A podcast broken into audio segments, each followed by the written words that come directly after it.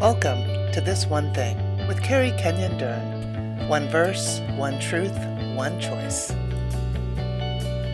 Hello, and welcome once again to This One Thing. I'm Carrie Kenyon Dern, and we are so grateful to have you here with us today. I want to say a big hello to my dear friend Crystal Wright, who is back for week number four in Isaiah 40 with me. Hi, Crystal. Thanks for being here. Yes. Hi, Carrie. You are a very good friend to be in this chapter for four weeks with me. I appreciate it so much. We've covered a lot of ground here. We've been in verse 1, verse 8, verse 11, and now we are going to be in Isaiah 40, verse 31 today. So I'm going to go ahead and read the verse, and then, as always, we're going to pull some truth and a choice out of this verse today. Isaiah 40, verse 31 says this But those who trust in the Lord, will find new strength. They will soar high on wings like eagles. They will run and not grow weary. They will walk and not faint. And Crystal, is that verse not just like medicine? Mm-hmm. it's it's medicinal. I, it's an invitation for us to participate in the peace and the rest and everything that Jesus promises us to be. And this is one of those messianic chapters of Isaiah. So I'm just so excited to process this and to meditate on this verse with you today.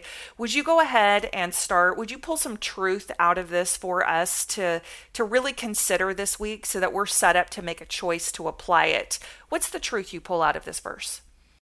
Yeah, I agree. This this verse is kind of like a big exclamation point on the end of a mm. sentence for us and I just think back of some of the things we've talked about in the book of Isaiah and it's really a journey that we're getting to see God's interaction with Israel, but it parallels so much of our lives. And so the beginning of Isaiah really is strong warning against sin and condemnation. And then it moves into some of the consequences and the history of what happened because of choosing sin instead of relationship with God. And then we move into ver- chapter 40, which really begins to transition us into this hopeful promise of a Savior, the messianic chapters, where we're being comforted because God is choosing to come down into our rebellion and our brokenness and restore relationship with the hope that Christ is coming. So, I just think back on the verses that we've looked at that verse 1 all about comfort, proclaiming comfort. Verse 8 is that strong assurance that God's word will last forever. We can put our trust in it. Verse 11, this beautiful picture of this loving, gentle God who holds us close to his heart like a shepherd. And now this verse, which is, like you said, it's medicine. It's just proclaiming this, this beautiful promise to us. So, the truth that I kind of ended up on after my meditation was really looking at that first sentence those who hope in the Lord, or some verses say those who wait upon the Lord.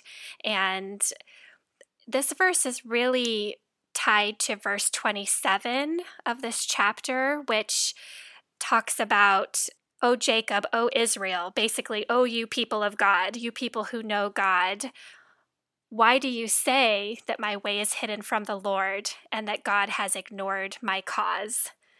And it's connecting this promise that those who are waiting and hoping in the Lord, He is going to renew their strength. But it goes back to the heart of the fact that even as His people, we have this deep moments in our lives where we really wrestle with wondering where where is God at work and is he at work personally in my life?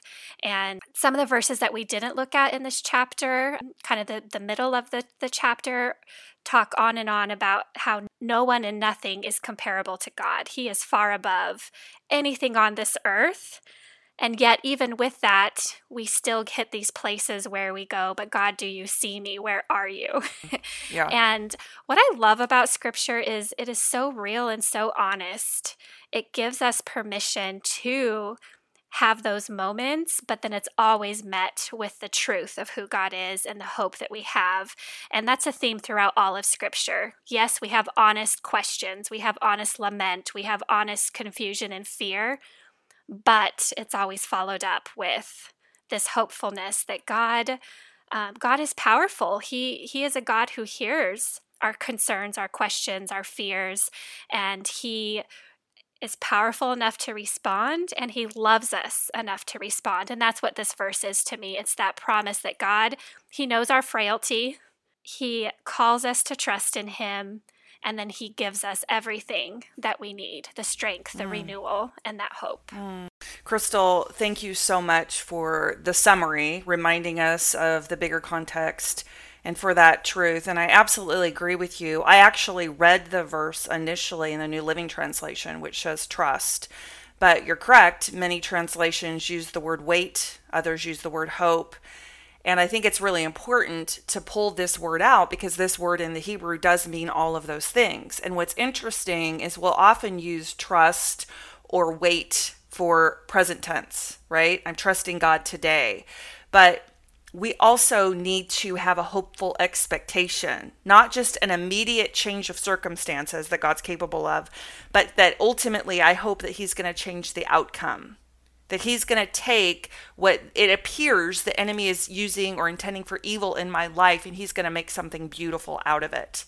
So it's not just waiting and trusting for today, it's hoping for the future. And this verse really hits close to home for me because last night, honestly, I was sitting on my back porch and I have this habit, and I share this with my clients all the time, of practicing Matthew 11, 28 through 30. And we talked about this a couple weeks ago, where I encourage all of my clients to see Jesus standing before them in prayer, because Hebrews 12, 1 and 2 says we keep our eyes on Jesus. That's how we get rid of the burdens, the sins, the weight that easily beset us, and hand burdens to Jesus in prayer. If you're tired, if you're exhausted, if you're weary, if you're afraid, if you're you're believing lies, whatever it is that's stealing your joy and your peace, you hand those burdens to Jesus in prayer.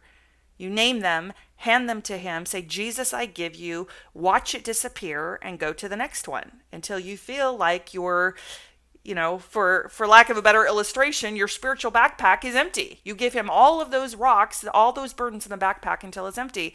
That's something that i do on a regular basis but this past weekend was one of those weekends, Crystal, and I think you and most of our listeners can relate to this, where it just felt like there was attack after attack after attack. There were so many things that were coming against, not against my husband and I, but from the outside coming against the two of us. We just felt like we were surrounded by spiritual attacks. And we're certainly not people that give the enemy credit or attention. We're focusing on Jesus, but we know spiritual warfare is real and it just felt heavy.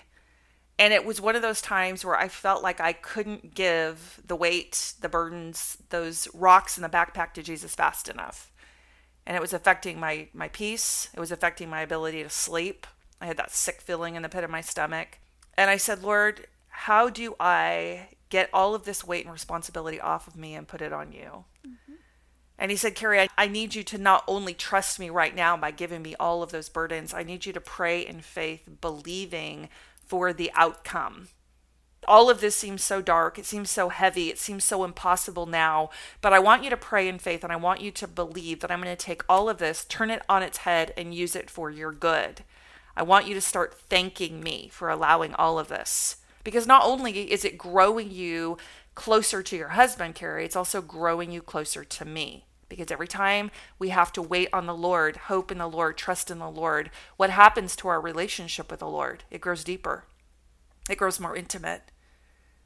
And he said, I'm allowing these things not because I've abandoned you, not because I've walked away from you or forgotten you. I'm allowing these things because I know you, Carrie, and I know your husband, and I know that these trials, these setbacks in air quotes that the world would call these challenges that you're facing they're going to make your relationship stronger with your husband but more importantly they're going to make your relationship with me stronger and as you wait as you trust as you hope in me you will find your strength in me that's what this verse is saying and nowhere else but crystal i need a reminder that he's the only place that strength is found. And I'm going to go first and I'm going to say if I'm doing really well, if I don't have a lot of challenges, if I don't have a lot of difficulties or struggles in my life, I am prone to wonder.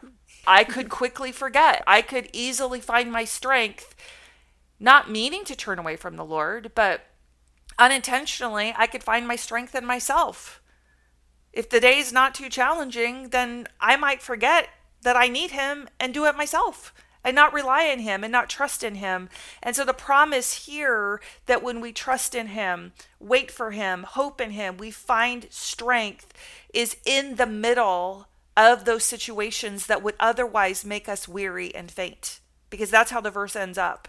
Regardless of what's coming against us, we're not going to grow weary, we're not going to grow faint. So the prophet Isaiah is not talking about good days here. He's not talking about easy days. He's talking about days where there's a lot of spiritual oppression, or we're being attacked by our loved ones, we're being falsely accused, or lied about, or slandered, or somebody's mad at us, or somebody cuts us off in traffic, or we lose our job, or we get a terrible health diagnosis. It's then the Lord is saying, I've allowed that to draw you to myself, and when you find your strength in me alone, it is there that you will not grow weary. You will not be faint. And I just got to actually live this passage last night, and I just wanted to share that. I am not exempt from needing to be reminded of how much I need His strength, to not rely on my own strength. And I think that we all need to be willing to thank the Lord for the difficulties in our lives not because they're easy, not because they're things that we would choose, Crystal, but because ultimately, at the end of the day, we're humble enough to recognize if we get everything we want, if everything is easy, if we have no struggle, no trial, no challenges in our lives, we're not growing spiritually. And we might even be stagnating spiritually. And the Lord loves us enough to let that happen by allowing things in our lives that will keep us dependent on Him because dependency on Him is quite literally the definition of spiritual maturity. So, Crystal, how can we apply this passage? Trusting in the Lord, finding our strength, soaring high on wings like eagles, running and not growing weary, walking and not faint. How can you apply this verse to your life in the coming week and at the same time challenge our listeners how they might do the same? Yeah, I, will just share with you how I'm wrestling through it to try to answer that question for myself because, in many ways, I feel like this verse is this deep, deep well of water, and I've only taken a little sip, and I have a lot to still really learn to begin to um, live this out and really understand it. But the choice I was challenged with was first of all, I realized that choosing to wait and trust and hope and be expectant in God is not some magical feeling that's just going to wash over me and it's I'm good to go and I don't struggle. For me, mm-hmm. what I realized is that this verse is letting me know that I need to let God be God. He's the one with the strength. I'm not. He exchanges it, like you said, he takes our weakness, gives us his strength. So I need to let God be God and do his part. And my part is to wait and to hope and to trust. And for me, what that comes down to in my life is literally taking my thoughts captive in a, in the moment that I'm being challenged. For me, it's choosing to recognize what is it that I'm really thinking at this moment? and is it true? Is it based in God's word? Am I letting my thoughts run wild on me about something? Am I trying to play the role of God in a situation where I'm supposed to be the sheep, like we talked about, the sheep that he's holding close to his heart? And so for me, that getting to that place where I can Wait and hope in the Lord isn't this magical feeling. It really is a moment by moment choosing to surrender to Him, choosing to take my thoughts captive, and then trusting that He is going to meet me in those moments and renew my soul. Very well said. Yeah, I really appreciate that. And with that, running parallel to that, as you were sharing it, I got I went back to one of the things that came to me from him when I was meditating on this verse. And the second stanza of the verse says, They will soar high on wings like eagles. And that word soar in the Hebrew means to be lifted up, carried away, or ascend. So it's a picture of us being lifted up above our circumstances So everything is still happening. All the challenges are still there. But when we're meeting with Jesus face to face in prayer through the power of the Holy Spirit, because we have the same power that raised Jesus Christ from the dead alive inside of us, we can meet with Jesus face to face in prayer. He is our great high priest. He's how we get to God. So when we pray to God, we pray through the person of Jesus. He is our mediator. And when we are meeting with Jesus in prayer, guess what happens? The world fades away and we get lifted up above our circumstances. They lose power. This world loses power. Whatever you're going through, Crystal, whatever challenges, whatever difficulties, whatever question marks, whatever whatever feels raw or broken or exhausting in your life, my life, the life of our listeners, all of those things fade away when we're meeting with Jesus face to face in prayer. It is literally this little tiny sliver, this little tiny taste of heaven that we are blessed to have this side of heaven through the ministry of the Holy Spirit, who is God in us, the same power that raised Jesus Christ from the dead. So we experience Jesus in prayer, communing with the Father in prayer. And that literally, according to this verse, lifts us up and puts us on a high place above our circumstances that is what you're saying. You're using different words, but you're you're saying the same thing. Our strength is found in the person of Jesus Christ. And it's not just, here, Jesus, I trust you today. I give you my burden today. It's, I trust you with my future. I trust that you're going to take everything that's broken and shattered and messy and impossible, and you're going to create a masterpiece out of it. That's what faith looks like in this context. It's not empty prayers. It's not, God, I'm just trying to make it through the day. That's good. But he's saying, I want you to trust me to the level that you're willing to thank me for what you're going through. And you're thanking me in advance for what you're trusting and knowing in your heart of hearts that I will do through everything that you're experiencing today that feels like a catastrophe that you pray, thanking me for it. Thank you, God, for drawing me to yourself through this circumstance. Thank you for lifting me above it. Thank you for not only giving me strength, but allowing me to soar like an eagle, raising me up above these circumstances because it's with you, face to face with you, that I will not get weary, no matter how long and hard I run. No matter how long this situation lasts, I'm not going to grow weary. And no matter how long I have to walk through this, last stanza of the verse, I'm not going to grow faint. Not because it's going to get easier, but because I'm going to experience your faithfulness and who you are on a deeper and deeper level. Crystal, thank you so much for spending these weeks with me in Isaiah 40. What a blessing, what a challenge, what a joy. And listeners, again, I ask you if you haven't already, please spend some time in Isaiah 40. This is a very, very rich chapter. It's a massive transition chapter to the last 40 through 66, the last chapters of Isaiah are all about Jesus Christ, messianic prophecies. Jesus is coming. And then as you spend time in Isaiah and you get to know Jesus in the Gospels, you see all of these parallels, and wow, the Word of God comes alive, doesn't it? That's what I love about Isaiah. It's like, hey, Isaiah talked about this. This is happening now yeah. in the New Testament, and Jesus, you know, uh, Jesus was prophesied by the prophet Isaiah hundreds and hundreds of years before. So, very, very exciting. So, Crystal, next week we get the treat of enjoying you and Melina together in God's Word. And I am so excited to hear what He gives you. So thank you in advance for being yes. willing to meet with her and talk about another really incredible passage from the Old Testament. So let's pray, and we will look forward to hearing from the Lord through you next week. Father God, I thank you for the power of your word.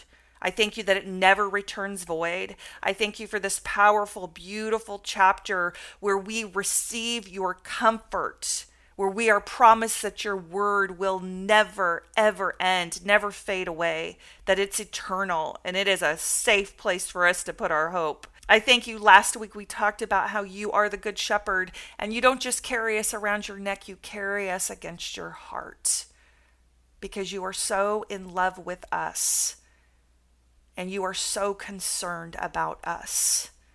And I thank you for this verse of the week the promise, Lord, that when we trust you, when we wait on you, when we hope in you, we will find new strength. We will soar high on wings like eagles. We will run and not grow weary, and we will walk and not faint. I pray that you would make us into men and women that live this promise out as we meet with you, as we get to know you deeper, trust you more passionately and fully day by day. Help us to have the maturity to thank you for the difficulties in our lives, knowing that they draw us closer to you. And that is your ultimate goal for us, this side of heaven, that we would spend more time with you, that we would get to know you, and most importantly, become more like your son, Jesus.